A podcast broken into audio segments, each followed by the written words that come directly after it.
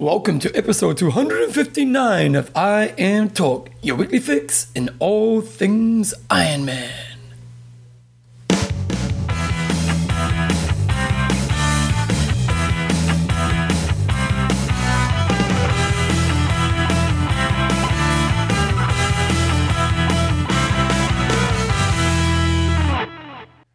Alright guys, welcome along to episode 259 of IMTalk with Coach John Yesen, Bevan James Iles. How you going? Good. Sun's shining. Happy times. Oh, beautiful day yesterday, man. Yeah, it was nice today too. And you know what? John and I are getting back out on the bike today. Yes. Go for a few hours after this. We're going to crank this show, to get it done, dusted, get out there. We've got 20 minutes to get our news done. Well, what I do have to say is that this show is going to be a little bit echoey. The studios are getting new carpet, and which means I've ripped up the carpet in my bedroom, and we're in an empty room right now, isn't it?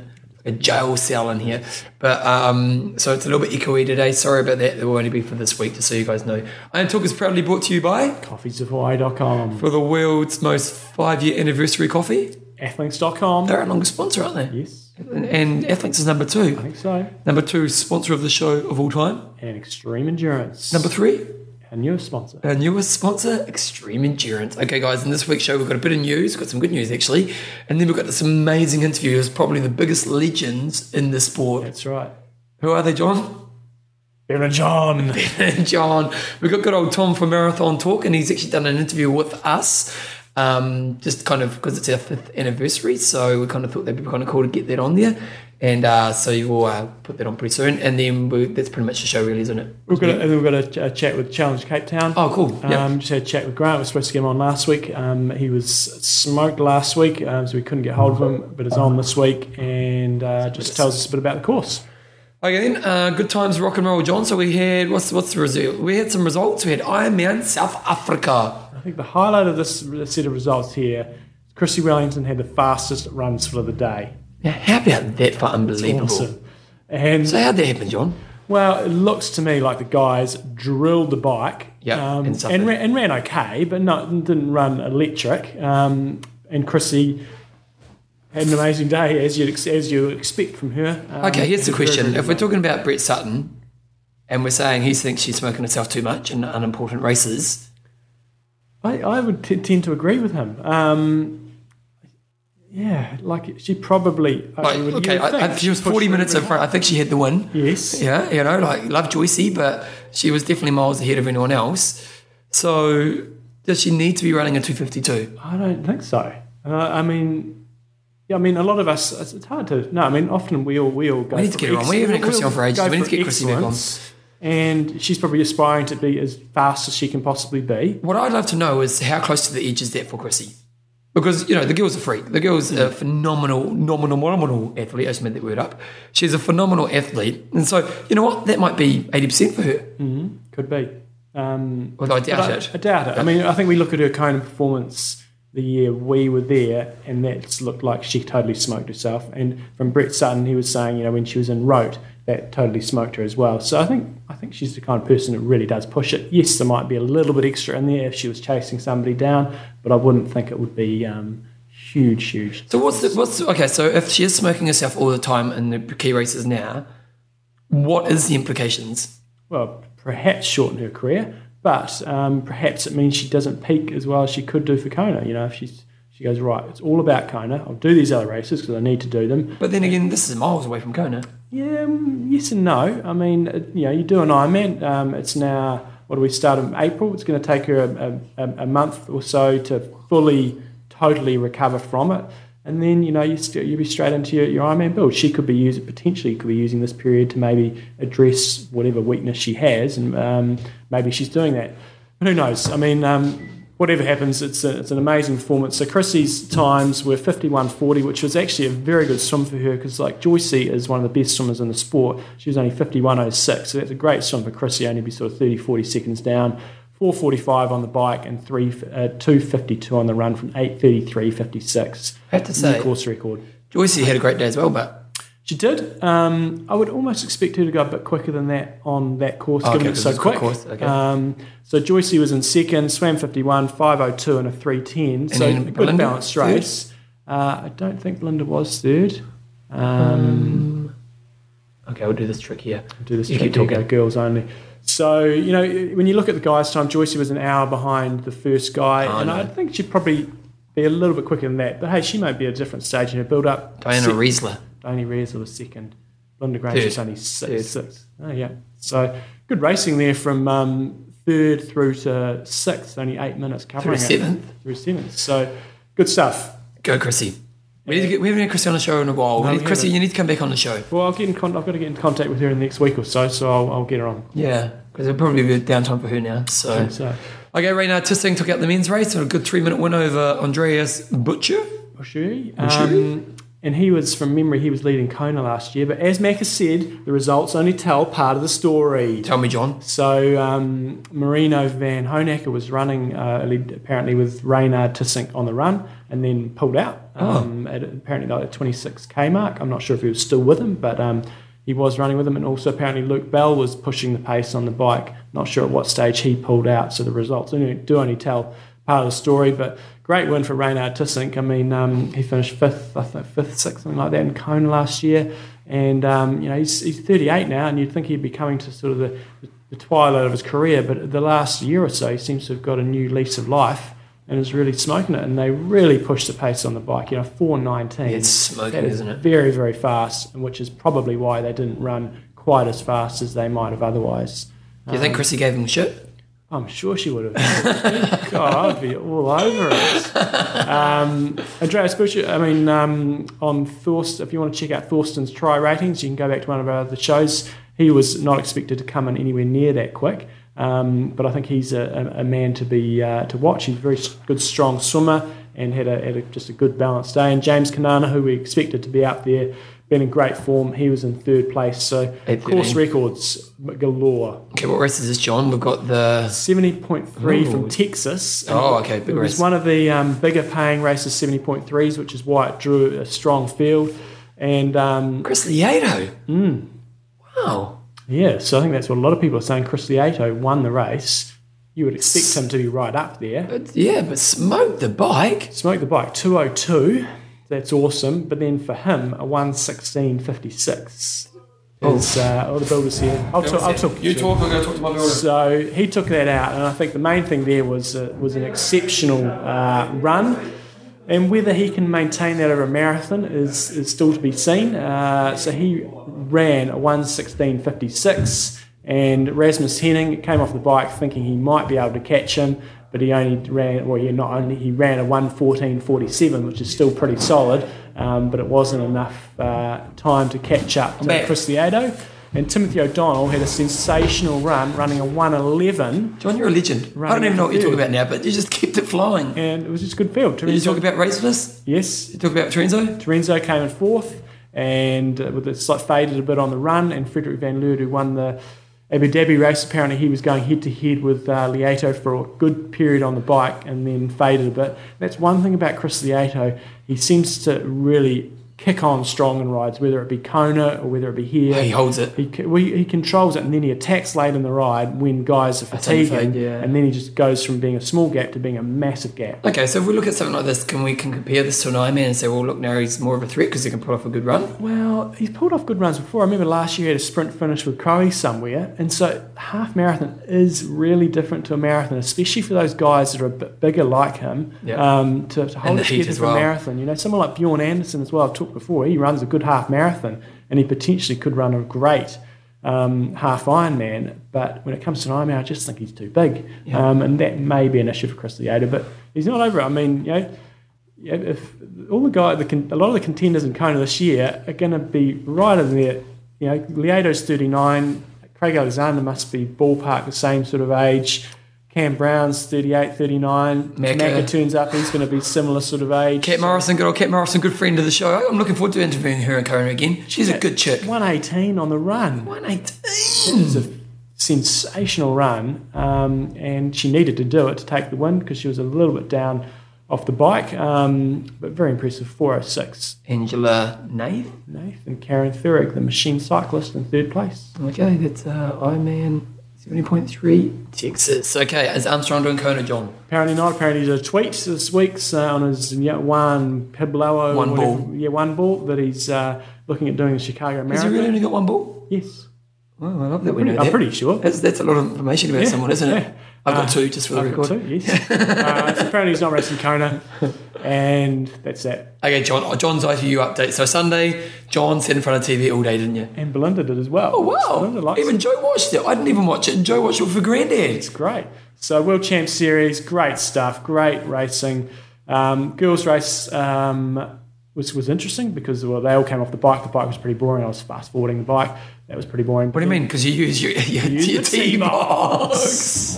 And so then the girls, the run, you expect Emma Moffat to come through and smoke them. She exploded and got smoked, and it came down to a really good 10,000-metre race, basically, and the girls were just dropping off one by one, and it came down to the last K, and sort of Andrea Hewitt was flailing off the just couldn't quite hang on to the front, and then it basically came down to more or less the last couple of 100 metres. Finlay took it from last year's winner. The hell was her name? The girl from Chile. Can't remember her name now. She got second. We don't remember second and third. We were the girl Finlay won it. Very impressive. You want your name on the show, you got to win. She's only a very young girl. Both of them are very young girls. So okay, what about the guys' race? Guys' race was very entertaining. Run dancing. You see the Brownlee. You're thinking, right? The Brownlee is just going to. So wait a second. Up to the run. What's happened? So swim, bike, whatever. Bike. There was a break at the front, and then it all came together. Started raining. Bit of carnage on the bike. Gomez crashed on the bike. Oh no! He's out. He's gone. You crashed. It's the end of the race. Had to work his way back. Managed to time trial back on. Just sat on the back of the pack, which was about 50, 60 big. And then onto the run, the two Brownlee brothers and the Frenchie Hauss, David Hauss, just drilled the first K or two. You might hear a lot of banging in the background. It's not going to be good effects, is it? No. Oh dear, we might have to wrap this up a bit quicker. And they were just drilling it. First K, you think it's going to be just same old story as last year. Brownlee's just going to kill everybody. And then one by one, guys started managing to bridge up and got back on. So like Tim Don got back on, a couple of other guys got back on, and again it ended up being a bit like a 10,000-metre race of strategy. And then coming into one of the turns, it was raining reasonably solid and it looked just a bit slippery. And then Alistair Brownlee just completely legs out from under himself, did it too sharp on the U-turn, beginner's mistake. Oh, rookie mistake. Slammed down pretty hard and couldn't get back into it. And then it really just came down again like the girls' race. It was just a war of attrition over that last couple of Ks. And Gomez came from being about a good 20, 30 seconds back off the bike to running through the whole field. He was last, basically, to start the run, ran all the way through, caught up the front, and then just applied the acid in the last few Ks and just dropped everybody. Very, very impressive. Oh, wow. So Gomez took it from the younger Brownlee, and then third place, I think, was David Hauss. Very good racing. Okay, big news, no Macca. No Macca, and I saw his name didn't appear there, and the ITU are pretty specific about how you get into races, and so when he initially did say he was going to get wild card, I was like, maybe he is, but he didn't either get a start, whatever, he wasn't on the start line, so he's just going to have to go and accrue points at lower level races where he will get a start, and hopefully he'll have enough points for later in the season to see what he's like on the World Champ Series. Concerned for Japan? So the next round of the ITU series is in Yokohama, and there's quite a few people concerned about having to... They're almost being forced to go over there to race because they need the points for Olympic qualifying. Yep. And it's obviously a bit of a delicate situation, going swimming in the water. Yokohama is only about 300 Ks away, so understandable that there's a bit of concern there. And, but apparently the event is going on. Okay, we've got one more piece of news. What is this? Oh, apparently there's going to be a race in St. Louis... Obispo County in California. Apparently WTC have been out there checking it out. There's an article in the paper. Jim Adams sent it through, so check out. It could be an Ironman coming that way. It was actually looking pretty good, wasn't it, based on that article. Okay, John, last week's discussion. One other piece of news, just about camps and stuff. Pyrenees Multisport have got their Iron Camp, and it's going to be on later this year. If you want to check out their Iron Camp, go to PyreneesMultisport.com. €690 inclusive of everything except flights and lunch. It's basically the closest you can get to sort of doing a mini sort of epic type thing, but there's all sorts of levels there, but it's not the epic camp, but it's going to be some awesome riding through the Pyrenees. So seriously, it's great camp. Honestly, you can't go wrong with those guys. Get on it. Okay, John's first sponsor. We're trying to do this fast because A, it's going to be the longest show of all time. B, we want to go for a ride. And C, the bangings. Yeah, but the banging doesn't happen for the rest of the show because we've already done the interviews. coffeesofhawaii.com. The reason we want you to support them is because they have been our first sponsor. They came on board pretty early, didn't they? Yeah, relatively early. And Albert's a good man. Should we record this later on? No, we'll be right. So stay closer to the mic. Coffees of Hawaii, been with us for a long time. One of the reasons why the show keeps going is because they've been on board, and it means that Bevan and I can make a little bit out of the show. So really need you guys to support them because they're great support of the sport. They put on the coffee out of Kona as well, so just do good things, and it's a good product. Use codes, go to imtalk.me, click on the Coffees of Hawaii logo, and it'll take you through to all the discount codes. Okay, just discussion of the week. You want to do discussion of the week? Nah. Just quickly say it. What would you rather see, an hour of ITU wrap-up or an hour of IM talk? I mean, IM racing. So what, if there's an hour show on TV, it's ITU, World Champ Series, or it's just an Ironman race, what would you rather watch? 5th year anniversary, the best show ever. Okay, I'll put some music in later on. I will put some music in now.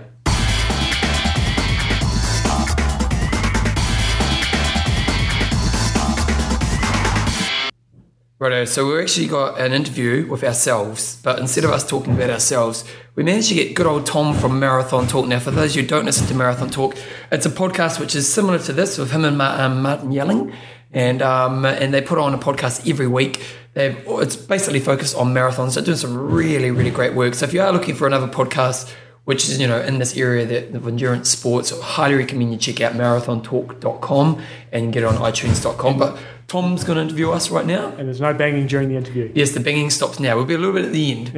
Okay, here we go. Here's Tom and us. 5 years ago, I was wandering through an airport, an Amsterdam airport, in fact, and I was looking for things to listen to. And I just got into Ironman, and I was doing my first Ironman later that year in Austria, and so I downloaded this thing that then was called Ironman Talk. I didn't have a clue what it was going to be about, and little did I know that over the next 5 years, Ironman Talk and John and Bevan would take me through every step of my Ironman career, on the bikes, on the long runs, through the highs and the lows. They'd have me laughing out loud as I'm running down the road and all this crazy stuff, and here I am speaking to them about their show and about them 5 years later to celebrate their five-year anniversary. So, guys, thanks for having me on the show. Oh, thanks for interviewing us. Nicely. Well, it's an absolute pleasure. Now, look, let's kick off before your first ever show, which was 9th of April 2006. But before then, tell us a little bit about yourselves. I know, Bevan, you've come from a fitness background. John, you've come from an elite triathlon background. But, what were you like before you came into our world? John, you can start. Well, I'd come back from the UK about late 2004, I think it was. And basically that's when I started up my coaching business. So I started in the UK and then brought it back over here. And first year back was sort of training up for Ironman, doing my first epic camp over in Australia. So came back to Ironman New Zealand 2005. That was my first serious crack, and then really just got stuck into the coaching business side of things. And then I think it was the following summer, sort of met up with Bevan and trained together, gave a bit of help with the coaching side of things. And since then it's really just been carrying on with the coaching business and had lots of little side projects going on, and this has obviously been one of them, which has been taking up a good half day each week, which has been great. Now, look, you competed at quite a high level, though, John, didn't you? I know you go on all the time about beating Peter Reid, that famous time. So, come on, what was your career highlight from your triathlon days? Because you were a serious triathlete, eh? Well, I was definitely. Well, I would say I was a third-tier pro. I was what I would classify as national standard, but chose to go and give it a crack internationally. So, my highlights in my career were probably when I had a bit of a breakthrough, finishing third in the New Zealand Champs, and that was. Cameron Brown passed me with about a K to go on the run, and I beat some very, very good guys then, and that was basically the springboard, and I went overseas after that race. So I came up sort of through the junior ranks, and I was one of those guys who wasn't particularly talented, but I started triathlon at a young age. I started from about, I think I was about 15 or so, and I had a swimming background prior to that.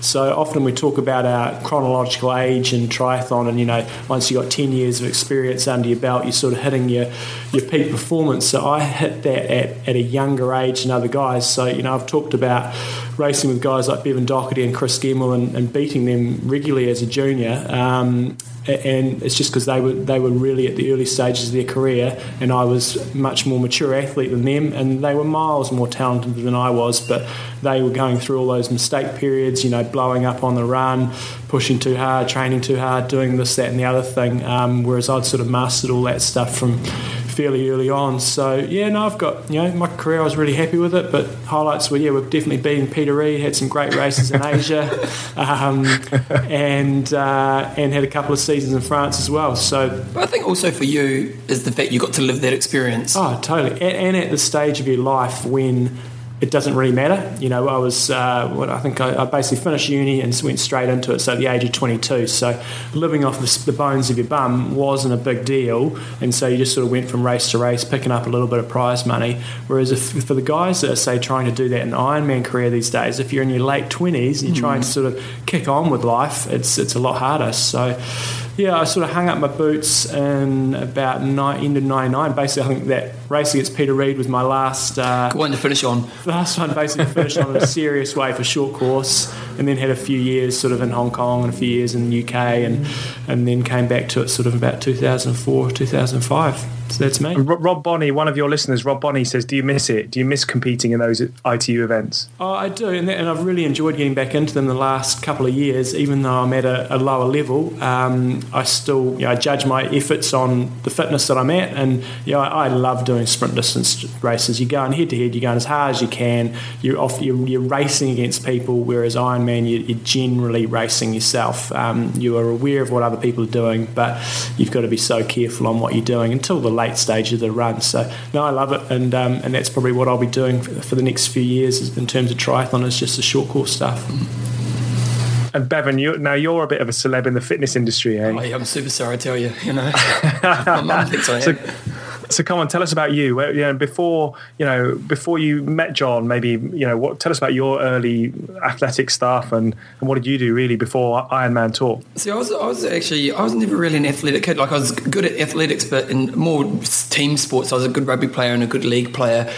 And then I kind of went through this druggy alcohol period of my life in my late teens, where I kind of just very self-destructive, and sport was the thing that got me back on path. So exercise was the thing, but my focus at that time was more gym-based work. So I kind of started working as a group fitness or an aerobics instructor, and I suppose for me, fitness in life has always been that thing that's made me try to find the best version of myself. And through Group Fit, it's a great job because you're dealing with people and music and movement. Like, I'm really passionate about it, but you need your own challenge. And so for the first few years of Group Fit, I was trying to challenge myself within the gym, and then I started to look outside the gym. So I started doing some bike races, and I did a marathon, and I did quite well at these, you know, considering I was like a newbie, I did quite well at them, but I still didn't feel challenged by them. I was kind of like, you know, these are, you know, I did a marathon and I think I got like 15th, and I didn't even feel that challenged by it. And I remember a mate of mine just turned around to me one day, he was my physio actually, and he just said, look,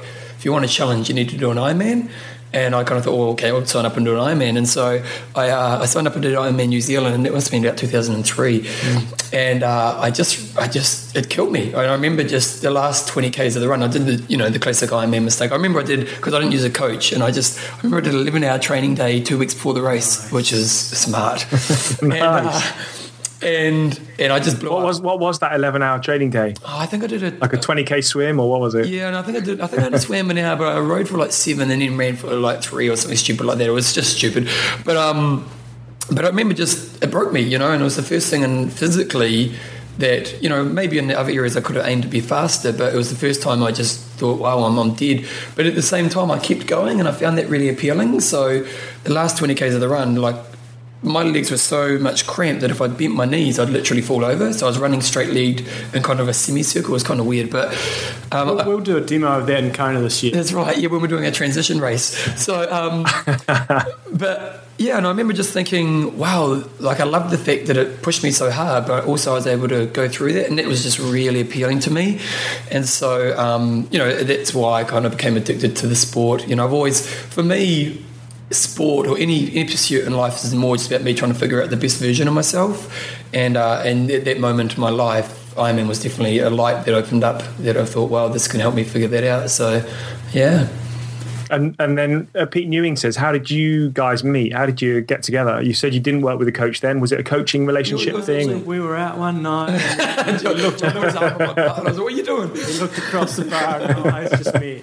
No, what actually happened was I was using a coach by the name of Mark Allen, who is Kevin Doherty's coach still. Yeah, and he's one of the high-performance coaches in New Zealand, and I was definitely not the high-performance athlete, and because I'd often email him or ring him and say, hey, it's Bevan here, and he'd be quite excited, and then when he figured out it was the other Bevan, he wasn't so excited, so... but I was using him, and he just got too busy. I think he got a high-level role, and I was just some pleb to him, basically. And then at that time, he recommended John, so I checked out John's website, and it was funny, because the thing I found maybe go to you was the fact that he had a qualification. Like it's the New Zealand, tri-qualifier, which is actually really easy to get. But for some reason, I thought, wow, this guy must be good.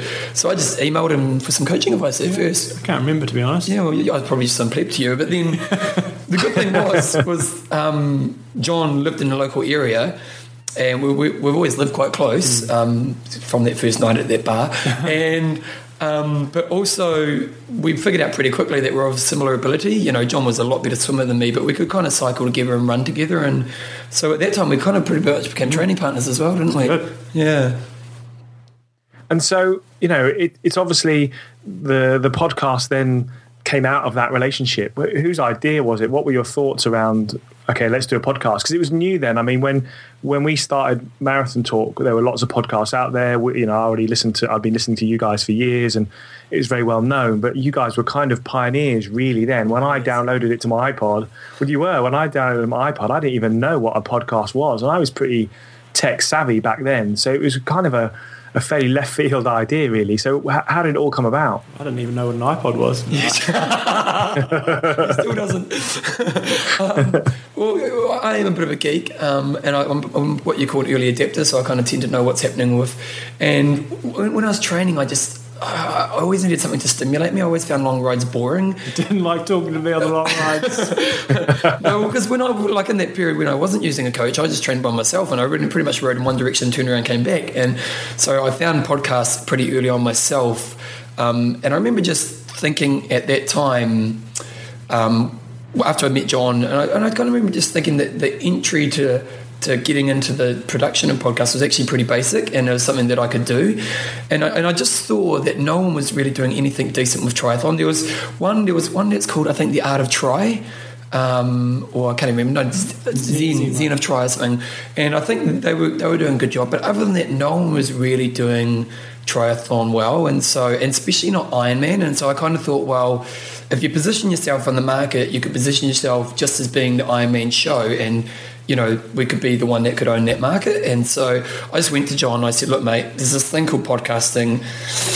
Let's give it a try. Well, it's pretty cheap to get into. I think the initial cost was only $1,000. Yeah, something like that. It was pretty cheap because I already had all the kind of geeky gear.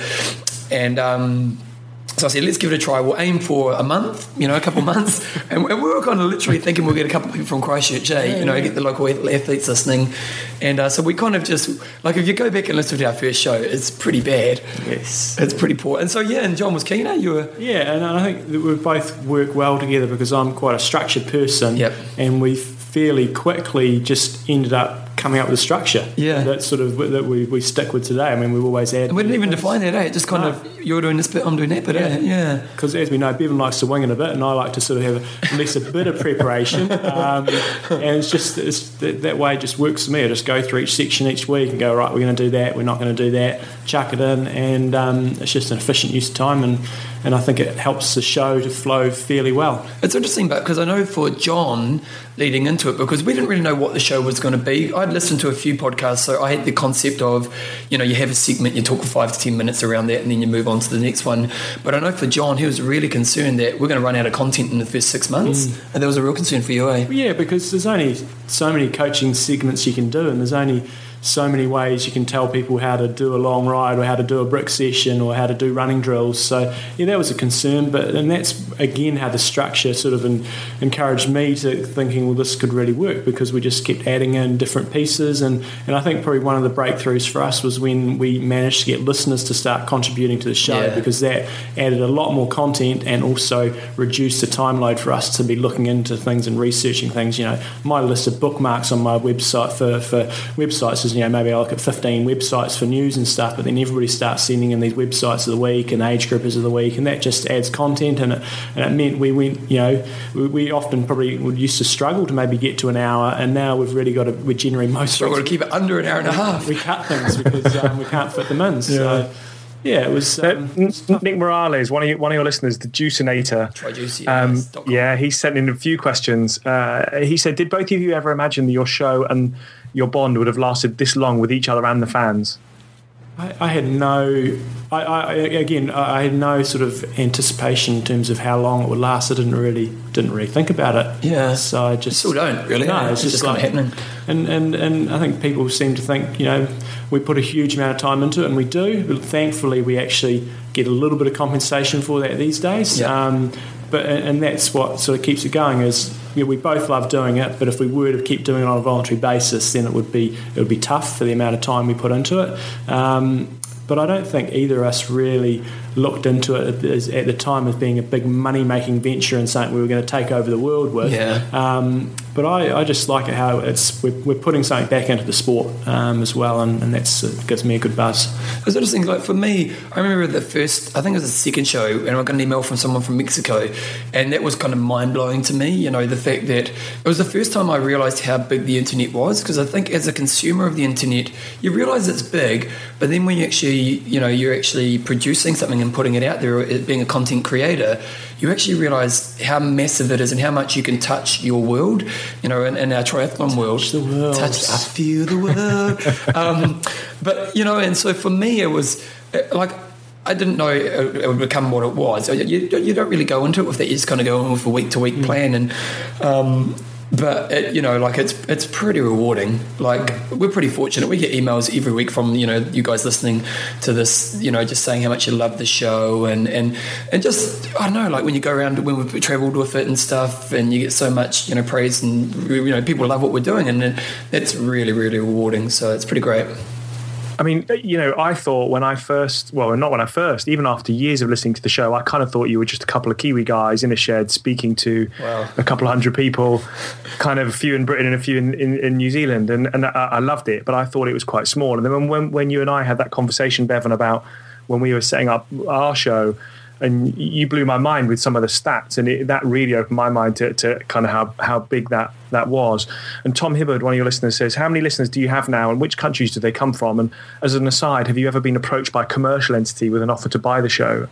We have somewhere around 15,000 downloads a week. And it depends how you judge things. Like, you know, if you go to a magazine or something like that, they say, you know, we've got a readership of this many. So, you know, we know a lot of people who... couple of people listen to each download, so it's somewhere in that sort of region, 10 to 15,000.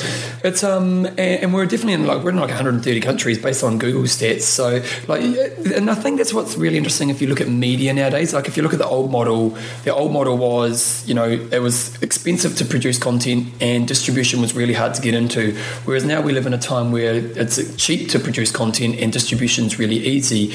And you're finding that, you know, like in the old days on the big TV networks or on the big radio stations, they'd never have a triathlon show because it's just too niche. Whereas what's great about now is that, you know, 15,000 people around the world have this community with us, and like you, if you're with Marathon Talk, you know, you guys, we have these communities that we've built, and it's just an inside thing that we know about, but it's just people who love Ironman are listening to the show, and so it's, you know, it's, we're tapping in. There's a community. It's real niche, and, you know, again, if we look at old models, our numbers wouldn't justify putting on a show like this. But, you know, with us, that, you know, two guys in my bedroom, you know, with my Mac and a mic, like it's pretty viable to make it work, and, you know, and ultimately, you know, we do have, like when we go overseas, and, you know, people going high five or kia kaha to us, and, you know, there is. And that's probably, for me, the most rewarding aspect of it, the fact that there is this strong community around this thing we do. But I sort of judge often where our listeners are. Obviously, we've got the stats online, but when we get the jersey orders, and I'd say a lot of them do go to the UK. That's probably by far the people who order the most jerseys. And then, you know, basically, obviously, all the English-speaking countries, but then we get a lot, you know, like Thorsten, the guy who does the tri-ratings thing that we talked about the last few weeks. He's, you know, I presume he's in Germany. So we do get quite a few few sort of in continental Europe and in Asia and stuff. So it's not just the English-speaking countries. Obviously, it's English is the international language these days. So it seems to be spreading a bit further, which is great. Yeah. And how is it in New Zealand? Are you guys? Do you have more listeners in New Zealand than the UK? We almost, I know you're from New Zealand, but we almost think of you as a UK thing here because you're so kind of so much part of the Ironman community in the UK that we almost kind of treat you as our own. And yet, I would imagine you probably have more listeners in the UK. Norman Whitesides, how's your show changed the sport and image of Ironman distance racing in New Zealand? Well, I think that perhaps we're not as technologically savvy down here. Like, not as many people in New Zealand would listen to iPods a lot because I think a big part of that is because we don't have the commute often in New Zealand, which I know a lot of guys listen to on their commute. And our climate, point, John. Yeah, and our climate is a bit more moderate, so we don't do as much indoor training. Yeah. So I think, you know, proportionally it's probably not too, you know, pretty similar, but I get a feeling that we're bigger outside of New Zealand than what we are in New Zealand. I think we're big within the triathlon community in New Zealand. Oh yeah, you know, the people in the triathlon community obviously know, well, most of them, but you know, will know of us. But yeah, I think generally, but we've got definitely more numbers than other countries. But when it comes to how have we influenced the sport in the country of New Zealand, I don't know if we have a lot. I don't know if we can claim to have really been a huge influence on Ironman in New Zealand. I wouldn't have thought so. I mean, you know, if anything, maybe we've helped Challenge. Yeah. You know, with the Wanaka race, I think we've definitely helped them with some, you know, and it's not because we're biased. And I think sometimes I worry that people may think we're a bit biased towards Challenge, but we'll give Challenge a hard time if they deserve the hard time. But at the same time, you know, they are doing a good job. And you know what, we're always quite fair to Ironman New Zealand because we think they do a great job as well. But as a brand, I do feel that Challenge is a healthier brand than WTC.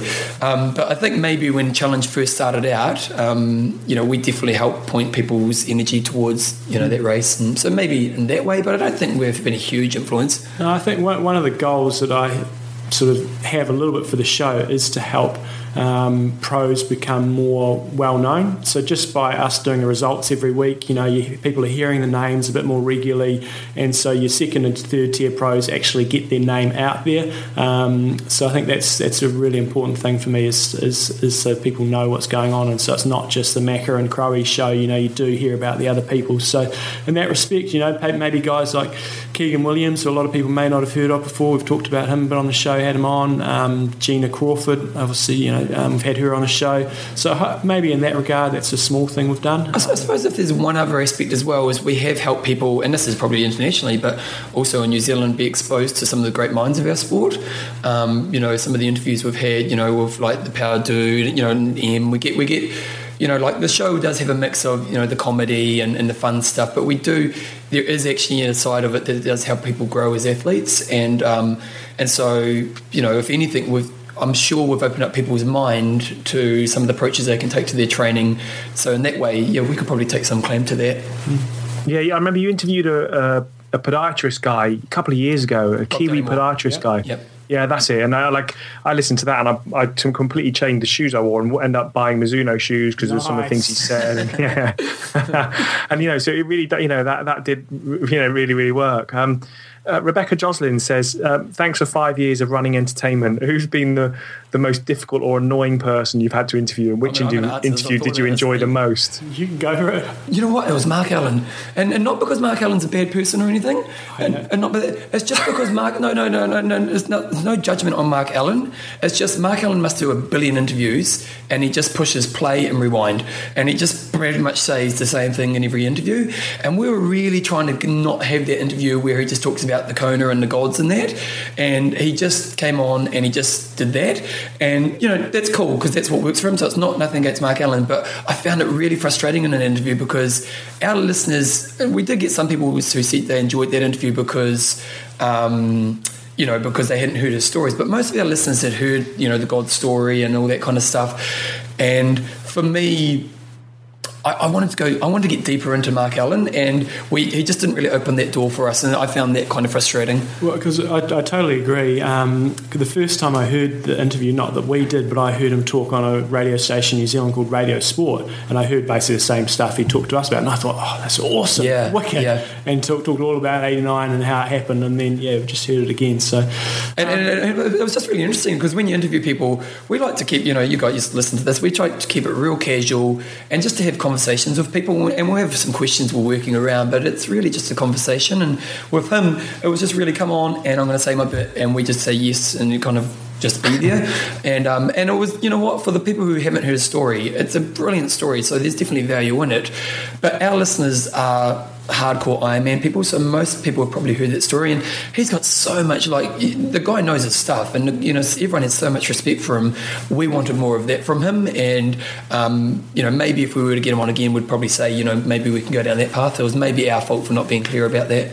So I think some of the more enjoyable ones, I remember, Belinda Granger, I enjoyed. Yeah, she's great. She's good value, and I think it probably comes across the people we enjoy interviewing, like Bevan does Macca really well. Yeah, I do Macca.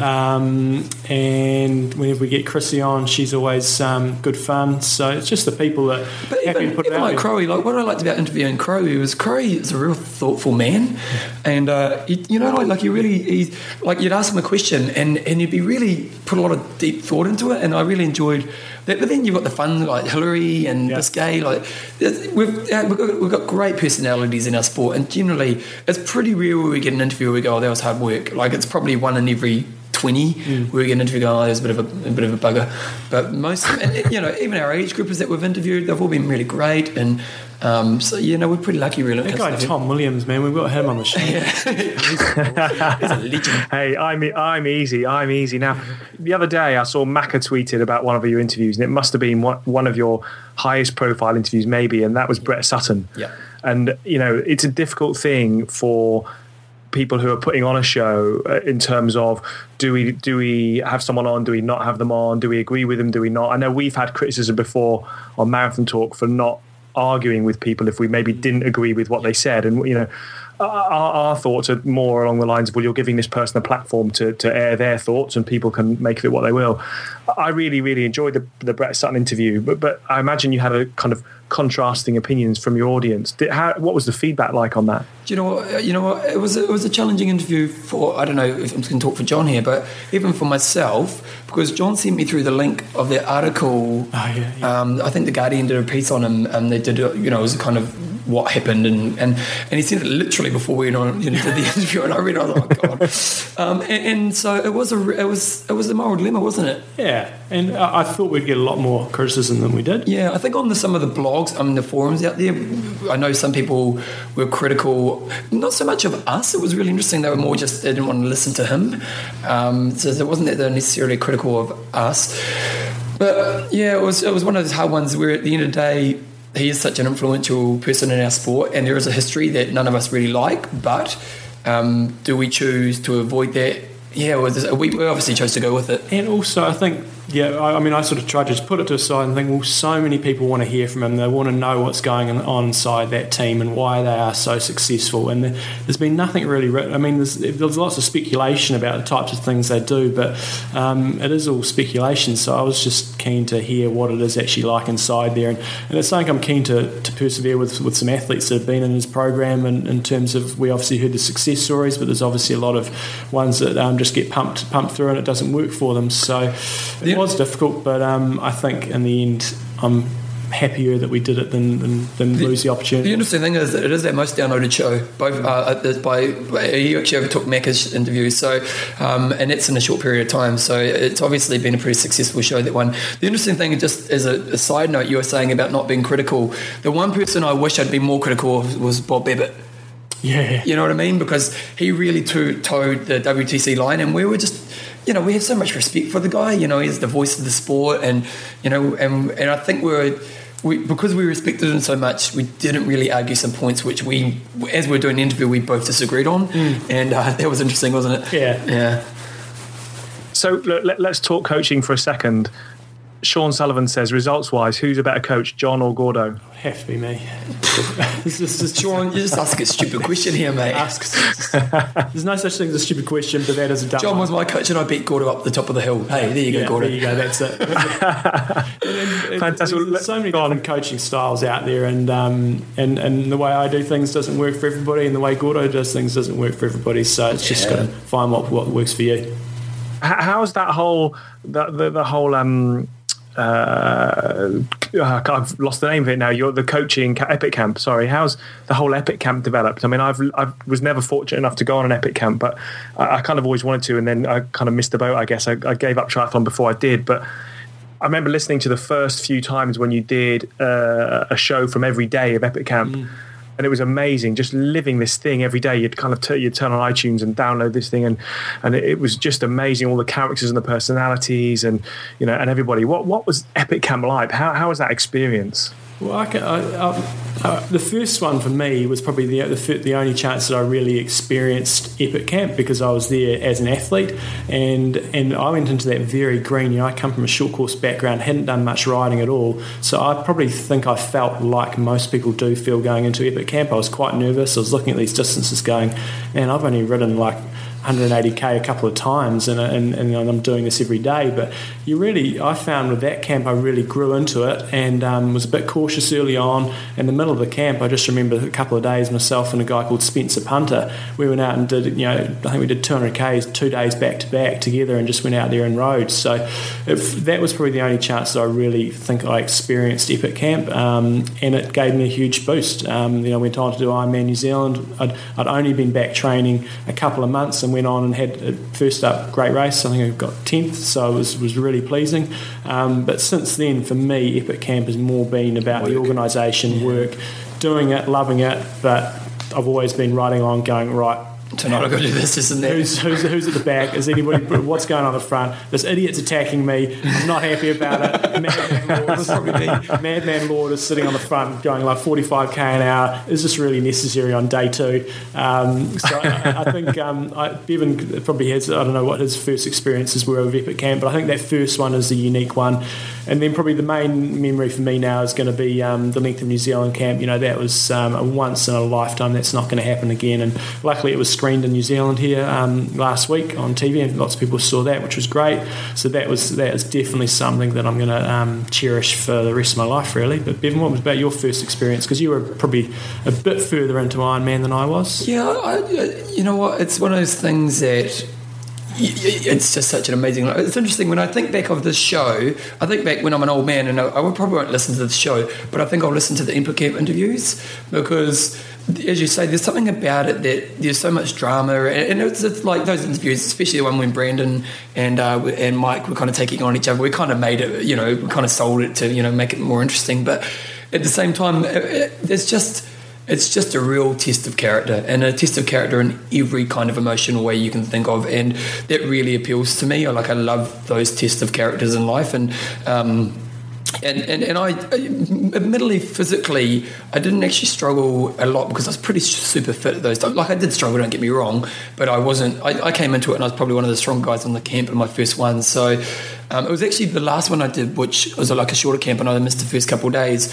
when I wasn't training so much. I couldn't keep up with the top boys on the bike anymore, and you know, that's when I started to. It was a bit more of a mental challenge, but it's really hard to describe. But if you ever want to experience something that's just going to test every side of your personality, but in an environment that's positive and about supporting each other, you know, because sometimes you put yourself in those places and they can be a negative experience. Whereas the great thing about Epic Camp, and this is probably the best thing about it, is it's not the miles, they seem to attract great people.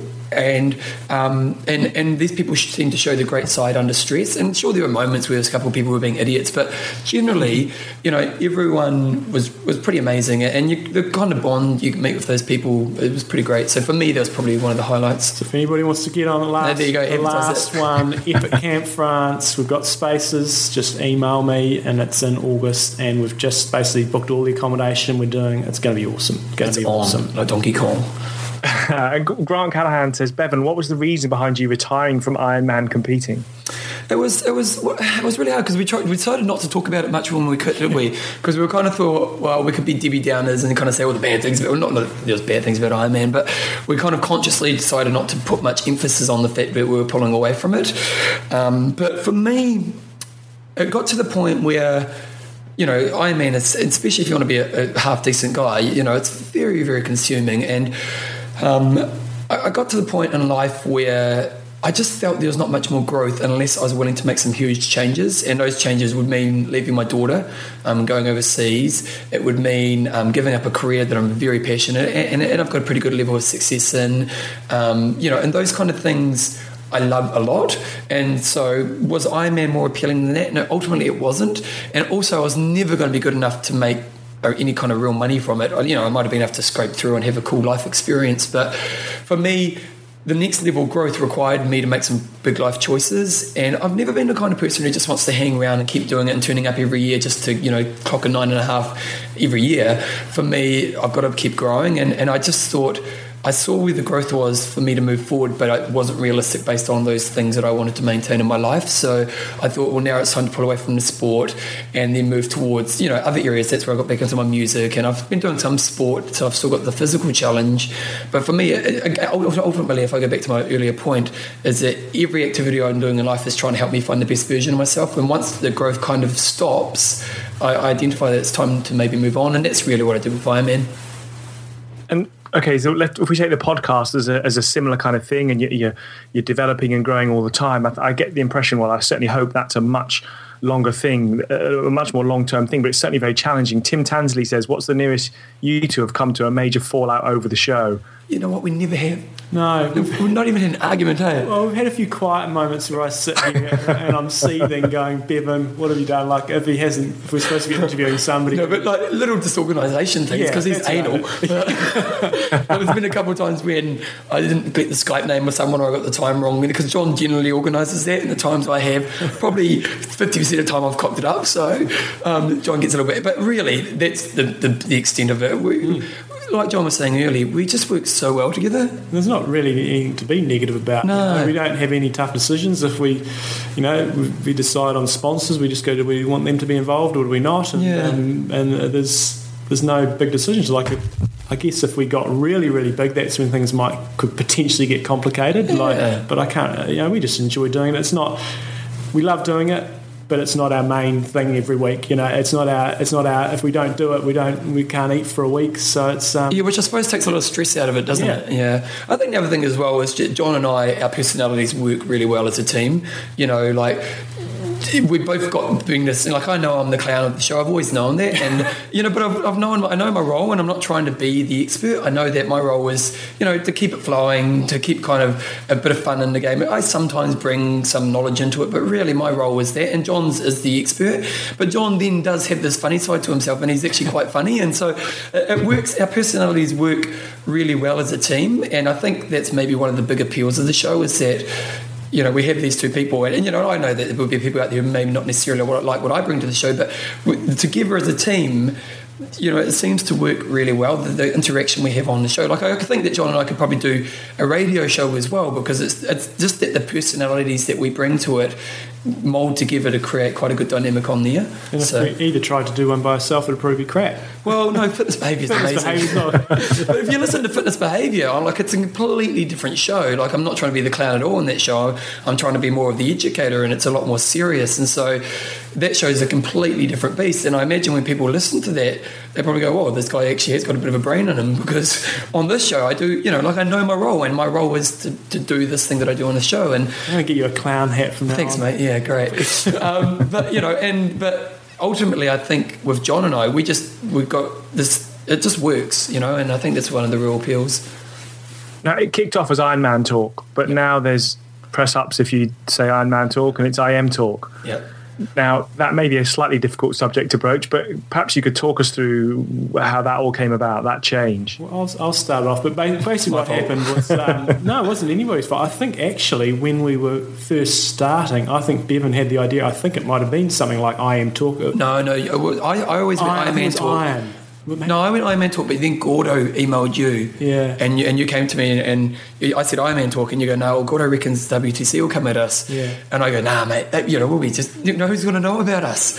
And hence. And so basically it all sort of flowed from, I think, what year did we go to Kona? It was 2 years ago, so 2009. Yep. Yep. So I think we were getting ready to go, and then we started getting some letters from WTC sort of saying, hey, you're not allowed to use this name, blah, blah. And we kind of ignored it all and just sort of brushed it under the carpet. Didn't get that email. Damn postal service doesn't work. And then when we got to Kona, we'd applied for media accreditation and it had been approved, and then we got over there and they wanted us to change our name. So it's sort of just some documentation was signed, and it was one of those battles that maybe if you had a lot of money and because you could have maybe fought it and maybe won, but it was one of those things that just wasn't really worth our time and our energy, and the name change. We already had an audience, people were going to move with us, and to be honest, as much as we signed a contract to say that we'd no longer use that name, they were really great in Kona. They were really great, Jessica, they weren't Jessica, she was great, they weren't down on us in a hard way. They were just like, hey, look, if you want access to the level that we can give you, we need you to do this. And, it hasn't restricted the show in any way, shape or form. So it was maybe something earlier on if we saw, I don't know, I still think there was advantage to us using their name earlier on. Yeah. You know what I mean? So in some ways, fair enough. Yeah, and perhaps now the obvious difference between yourselves and the Ironman Corporation actually helps, gives you a bit more independence and a bit more kind of credibility and so on. Fat and Unfit, I don't know who that is, but that's their name on Facebook. Fat and Unfit says, what do you have planned for the next 5 years? And it says, congratulations on 5-year anniversary, great effort. Thank you. Well, I think we're obviously going to Kona this year, and I'd like to think we can make that a sort of biannual pilgrimage, maybe. Yeah. I don't think we want to go every year, but that's sort of the plan. I think one of your earlier questions as well was, has anybody approached us to buy us out? Certainly not. No. And I don't think they... And how could you buy us? Because you're really buying us? Yeah. So, I guess they could buy it and pay us to do it, I suppose. I don't know. But no, nobody's really approached us. The sponsors that we've got on board, we're stoked with, and most of them have been with us for a long time. And that potentially could be the only change, a few sponsorship things. We don't want it to become a huge commercial thing, which has got radio advertisements all the way through it. Yeah. But obviously, if we can make a little bit more out of it, then we can put more effort into it every week. So, one thing we discussed this week was potentially doing a bit of video stuff. Yeah. But I don't see it changing drastically. We like the interviews we're getting at the moment. And that seems to always be enjoyed, but we want to make sure that we don't just become an interview show, so just keep it varied, keep it real. I don't know, it is really, we don't really have a set plan, I think the thing is we're commentating on the sport this week, really, at the end of the day, what's happening in the sport this week, and we're trying to be up to date with the latest trends of the sport, and so, really, we'll probably just be around, in my bedroom, keep doing the show, but opportunities, the bigger it gets, obviously, maybe opportunities will present themselves, and we'll explore those as they come along, but at the end of the day, we do try to base everything on what's good for the listener. Everything we do, even we've had sponsors, we've had the Navy, the US Navy and US Army present sponsorship stuff to us, and that was just something that we didn't want to do, and we've also had people who wanted to sponsor us, and it was just stuff that wasn't relevant to you guys, the listeners, and so we do try to do what's best for the listener. We may not always get that right, but we definitely are coming from that place.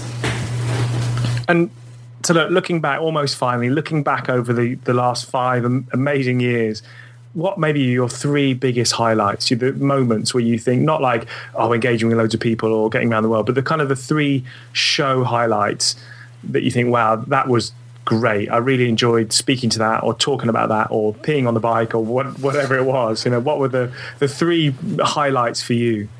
I think... Okay, 1 for 1.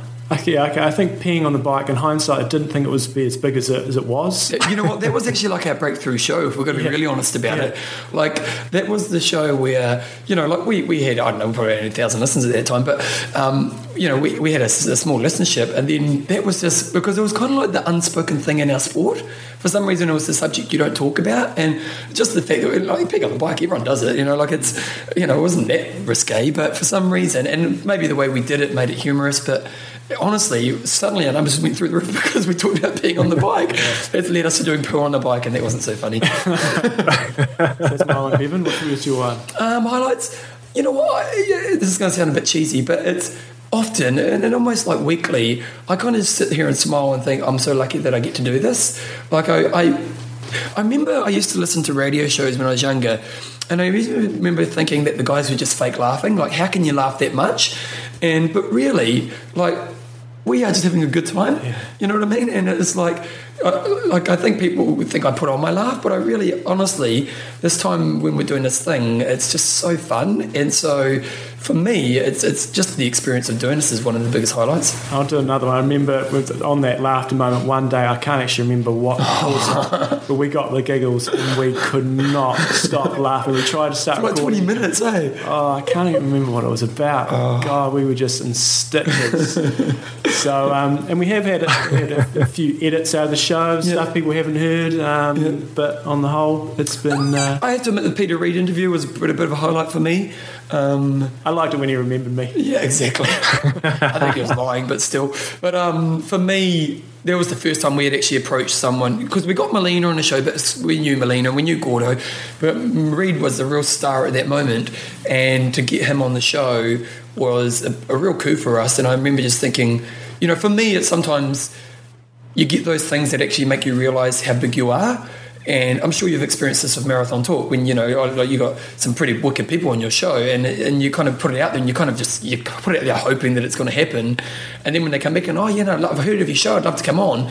You know, for me, that's, you know. And once we got those first few pros on, then I thought all of a sudden, hey, we can just approach anybody. Luckily I knew, you know, because I knew Crowey and Macca and those guys, that sort of helped in getting that angle. But like, when we were able to just like email Chrissie and say, hey, do you want to come on the show? And it's like, I don't know whether they've heard of us or not, but we don't really get people turning us down. So the odd person hasn't replied. But who would you like most that you haven't got? What's your wish list? Who's the top of your wish list? Oh, that's a good question. We haven't had Scott Tinley, and I just feel we should, because we're going to get the big four. Yes. But we haven't really asked them either. I'm sure we'd come on. I don't know, some of the European guys, so I don't know what their English is like, you know, guys like Luke Van Laird, people like that, who are some of the real big hitters, some of the German guys. I mean, I know you had Thomas Hellriegel on. I didn't even know who he was. I didn't know he'd won Kona. So I'm talking to him. I'm going, oh, mate, yeah, how you going? You know, how'd you go in Kona? He goes, oh, when I won it. I'm going, oh, God, I didn't know he won it. So some of the Euro athletes I think would be good. And I can't think of too many others else at this stage. Yeah, I think we're fortunate that we've actually got the people we want on, so I don't think there's necessarily too many that maybe sometimes we get some real gurus from other sports maybe to bring them in, so you know, maybe get like, I don't know, some amazing runner on or something. But yeah, I don't think there's too many people who we feel are out of our reach, because at the end of the day, for the pros, you know, this is valuable for them. This is exposing them, and in a way that's not a magazine, because a magazine is really, if you read it out, it's only a few minutes of content. Whereas with us, they're actually showing who they are, and they, you know, and most of our pros are pretty upfront, you know, and pretty honest about the sport and where they're at. And so, you know, like for us, it's we're pretty lucky, really. Now, I'm sure you've never paid any of your guests to come on and be interviewed like we haven't. They come on and do it for nothing. No. How much would you pay Lance Armstrong to come and do an interview on your show, or would you not? One, wouldn't he? Yeah. We can't afford to pay Lance Armstrong. Yeah. I was over in Portland, I think Nike's in Portland. I was in Portland a few years ago doing some fitness stuff, and we went to Nike University and it gave us all this free stuff. I was loving it. But they were talking about with Lance at that time, just to get an interview with him for about sponsorship, you had to pay like $150,000 US just to get an interview to see if he'd be willing to sponsor you. They're like, he's a different level, that guy. You know, if we could make it work. I'm not that intrigued. I think because he's had so much stuff in the media, I'm not that intrigued. Yeah, but I think we could do a nice angle with Lance, because you know, if we get the triathlon, because he does have the history and he did love triathlons, so yeah, Lance would be pretty cool. I don't, you know, if we could afford to pay it, would we pay it? No, the listeners would pay it. That's right, you guys would pay for it. But would you pay for an interview with Lance? No. Okay, now look, I can't let you let me go without asking you what we always ask our listeners our interviewees at the end of every interview. And that's if you had 6 months of perfect training, we looked after your work, we looked after your commitments, we did your show for you, everything. Nice. You weren't going to get injured, you weren't going to get ill, the whole shebang. What would you run 1 mile in? 1 mile? Who's going to be the quickest out of the pair? I think people would take me, to be honest. Oh, here we go. I would have quite a bit of confidence he'd take me. But I figure when I was training for the Auckland Marathon, I was in about 16-minute 5K pace. I was sort of running at, 3 minute 12 per K. So I'm picking I probably could have knocked out a sub 3 minute KOK. So what does that convert to a mile? 3, 4.5. Look, I don't think I'd be... If I hit 440... No, hold on. What am I... 445. I don't... Anything under sub 5 I'd be pretty happy with. I'm really not very fast over short distances. I really think Bevan had absolutely caned me. Well, I do seem to... Because my fitness world is based on intensity, so I do seem to be able to hold a short intensity for a short period of time. But I don't know. I think it'd be a good race for. Come on, this is your chance. This is your chance, Ben. Take down John. 33. Yeah. I mean, I'd look at the Jack Daniel. I don't know what the Jack Daniel's formula would tell me I should run, but yeah, I think anything. I know 5 minutes is not a particularly quick mile, but I don't think I'd be much under 5 minutes. If you had 6 months to absolutely smack it, yeah, maybe a little faster. So maybe getting down. Perhaps that's one for your listeners. Get the listeners to say who would win. Who would win out of a mile? Discussion of the week. Who would win over a mile out of you two? Yeah, I think, it would be interesting. If I was to train specifically for a K, because I'm more into my Ks than miles, then I would say 2:55, something like that. I don't think I'd be much quicker than that. Yeah. 2:54, 2:56 for you there, Bevan. Okay, there we go. I'll take that. 2:54, Bevan. No, either side. Which one? 2:54 or 2:56? Okay, I'll take... What do you want me to take? You're quicker than 54. I'll take 54. Nah, I've taken him down. Good work. T-shirt. Yeah. I'm going to win the trip. Good work. Well, look, guys, thanks for inviting me on the show this week. And at the end of your 5 years, it's been an amazing journey. And I can't wait to share the next 5 years with you. Thanks, awesome. Mate. Thanks, mate. Sponsor. That was a great interview. Those guys are really nice. It's very good. I'm going to start listening to them. Oh, no, I mean us, but... us. Yeah. But those guys, they're really good. I've downloaded a few of the podcasts. Haven't listened to them yet. I guess some good people on there, the reason I've downloaded is because I've got my iPod sorted now. Oh, good. So I've reset everything. Good. Sponsor, John. Sponsor, Athlinks. Athlinks, our second longest running sponsor show. Again, as we said before, without them, we wouldn't still be here. So we need you guys to consistently support them. It's bloody straightforward. You just get on there. Put your calendar events in there. Keep your results in there. Great place to keep all your diaries results. After your races. Do all your stuff. Keep in contact. Put a good photo on there so when John and I look at you, you look hot. Yes. And it's athlinks.com, and we do like to see what races people are doing that are coming up. So as Bevan said, put a photo up there, and if you ever donate to the show, make sure you got a photo up there, and because that's sometimes we go on there and that helps us give people nicknames. I don't, but John does. If you get John to pick your name, you'll begin to look at your Athlinks photo. So athlinks.com. I know we fly through our sponsors, and sponsors, we love you, so it's not that we don't love you, it's just the begging could be a little bit annoying. Yes. So athlinks.com, check it out. Remember, they've supported us. The only reason the show's happened is because the people are supporting us. So thank you, athlinks.com. John, second interview. Bit of music? Chuck and bit of music in.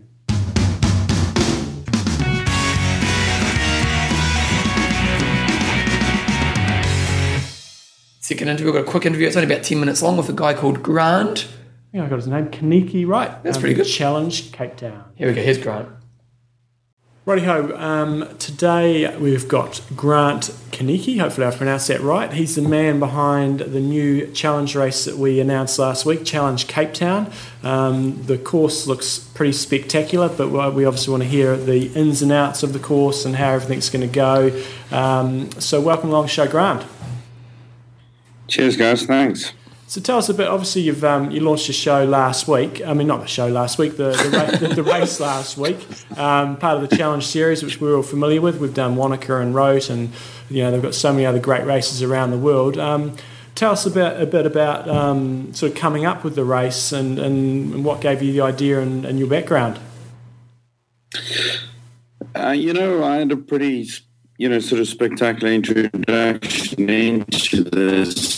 It was a couple of years back where I was at one of the races, and there's this old guy at hospice 10 running, and I thought did a quick time check and thought there's no chance this guy's going to make it. So I just went up to him. I mean, I was in baggies and flip-flops and in a backpack at 10:30 on Sunday, and I said, look, you know, can I run with you? And he said, for sure. And so we ended up running, I think it was 12 Ks together. I ran the whole thing barefoot.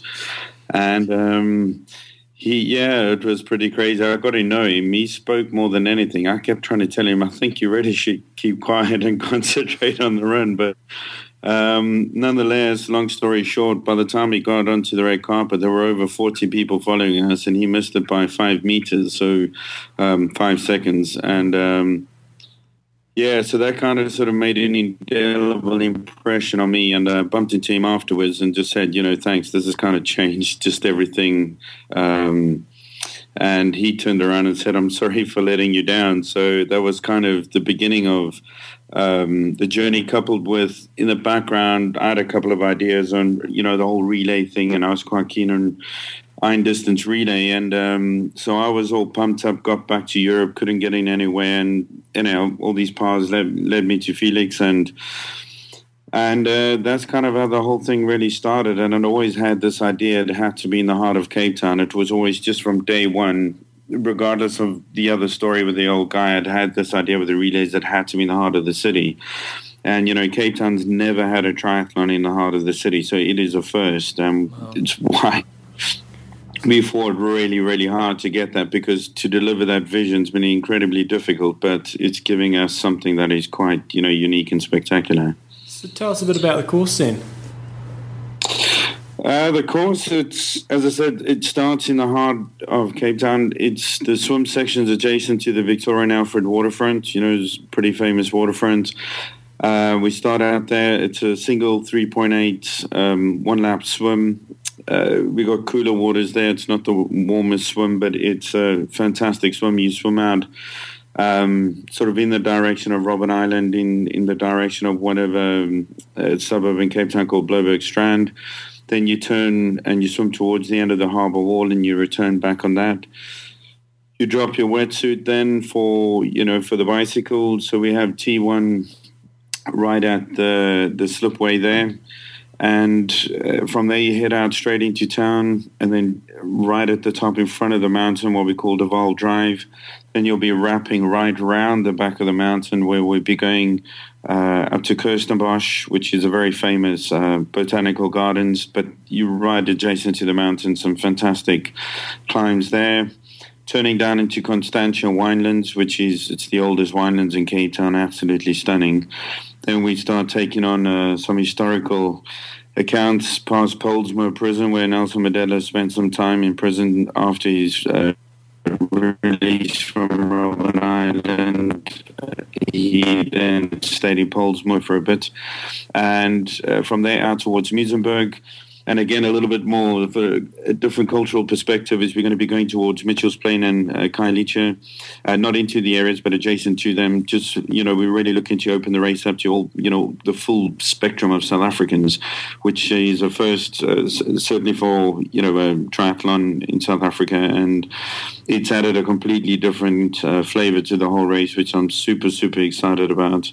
And then we go back onto the Cape Peninsula, you know, which is a national park, right down to the tip of the peninsula, and we head back through Hout Bay, Camps Bay, towards back into the centre of town, and then we swap bike for running shoes to head up.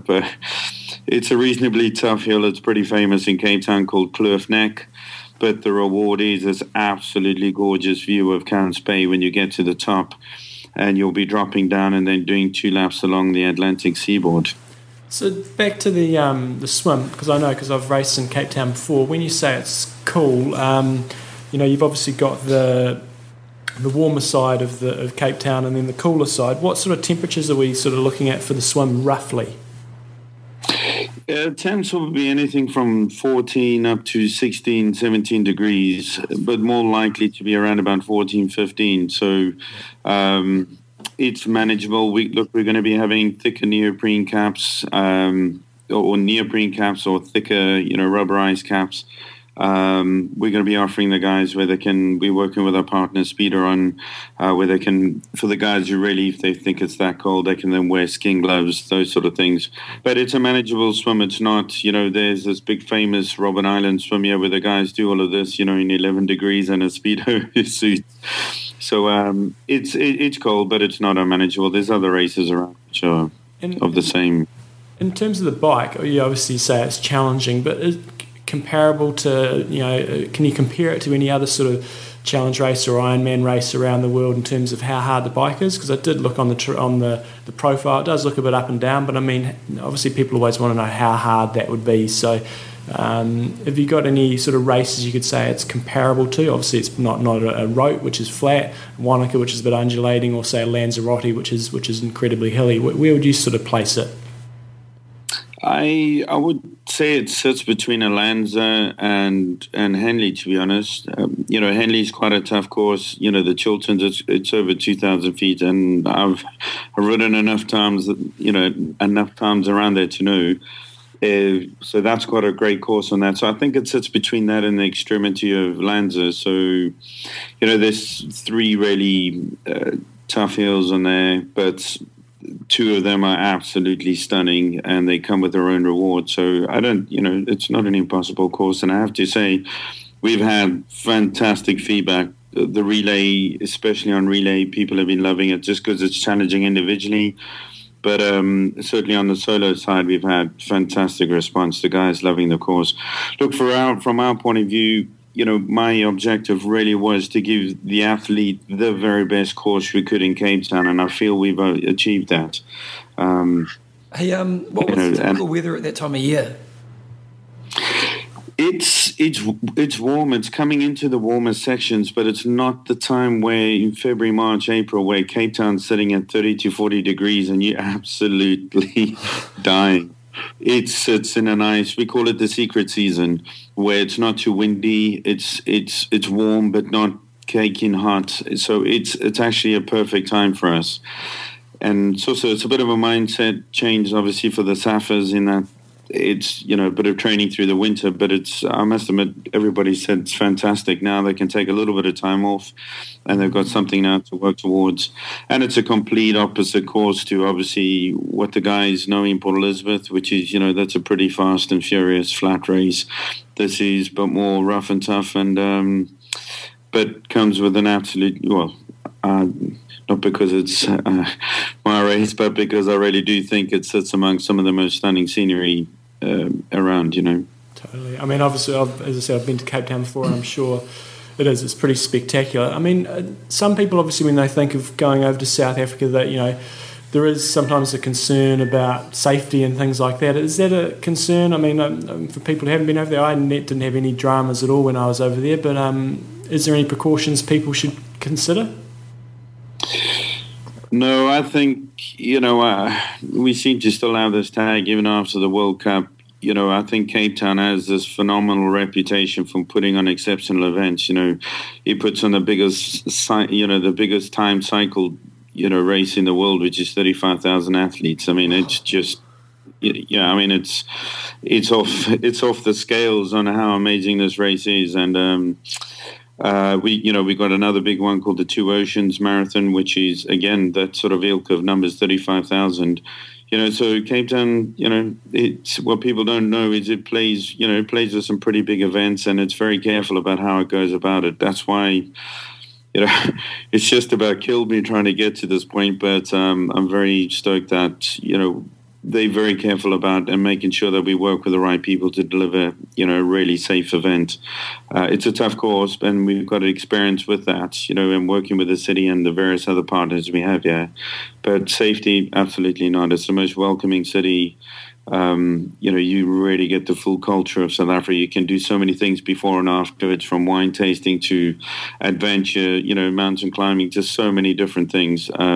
It's a safe place, you know, honestly. We've just had an interview ourselves with a guy called Tom Williams who, from Marathon Talk, and he was talking about coming down to do the Comrades. Also, you got the Cape Epic. You've just mentioned a couple of other races there. What is it about South Africa in terms of having these ridiculously huge mass participation events that are very challenging, but why is it so successful there? Is it mostly Saffers doing them, or is it a lot of people coming from, you know, percentage-wise making up those fields? Because they're huge. Yeah, it's you know, that was part of really my challenge. When I came and presented this vision, it was really to create the third sporting jewel in Cape Town's crown. Now, that's a pretty bold statement on any account, you know, given, you know, the two races I've just explained, and you've just mentioned the Epic, which I was at, I think it was last weekend. You know, it's a phenomenal place to do things. I don't know, there's something in our mindset which is geared towards endurance. You know, there is something embedded in South African psyche, which is, you know, I don't think it's too dissimilar from you guys, you know, but on a mass participation scale, it's, I don't know if it's a bravado thing or what it is, but that gets these people out in numbers. And, you know, they come out of the woodwork from these tiny little towns where they're all done up in their shirts. You know, we from Crawford And I think to put things on, certainly in South Africa, you've got to think that way. Well, certainly, I think, A, the location demanded it, the vision I had for it. And, you know, clearly Felix expects a lot, you know, challenges, you know, comes with a big reputation. And we certainly want to do the very best to ensure that keeps, you know, going strong and, you know, and develops further. Awesome. Oh, and if people want to get online, find out more about it, what's your website? It's challengecapetown.com, one word. We've tried to keep things very simple. Just, you know, obviously the route's all on there. You can answer straight away if the route's inspiring you enough to do that. You know, all the other details and stuff on rules and regs, which is fairly common throughout the Challenge family, and generally in iron distance, that will all follow later. So we've just tried to keep, we've got early bird specials going on now, which are 2,990 Rand. That includes a top, which you'll get for that, and a very, very funky handmade African medal. It's all been made out of beads.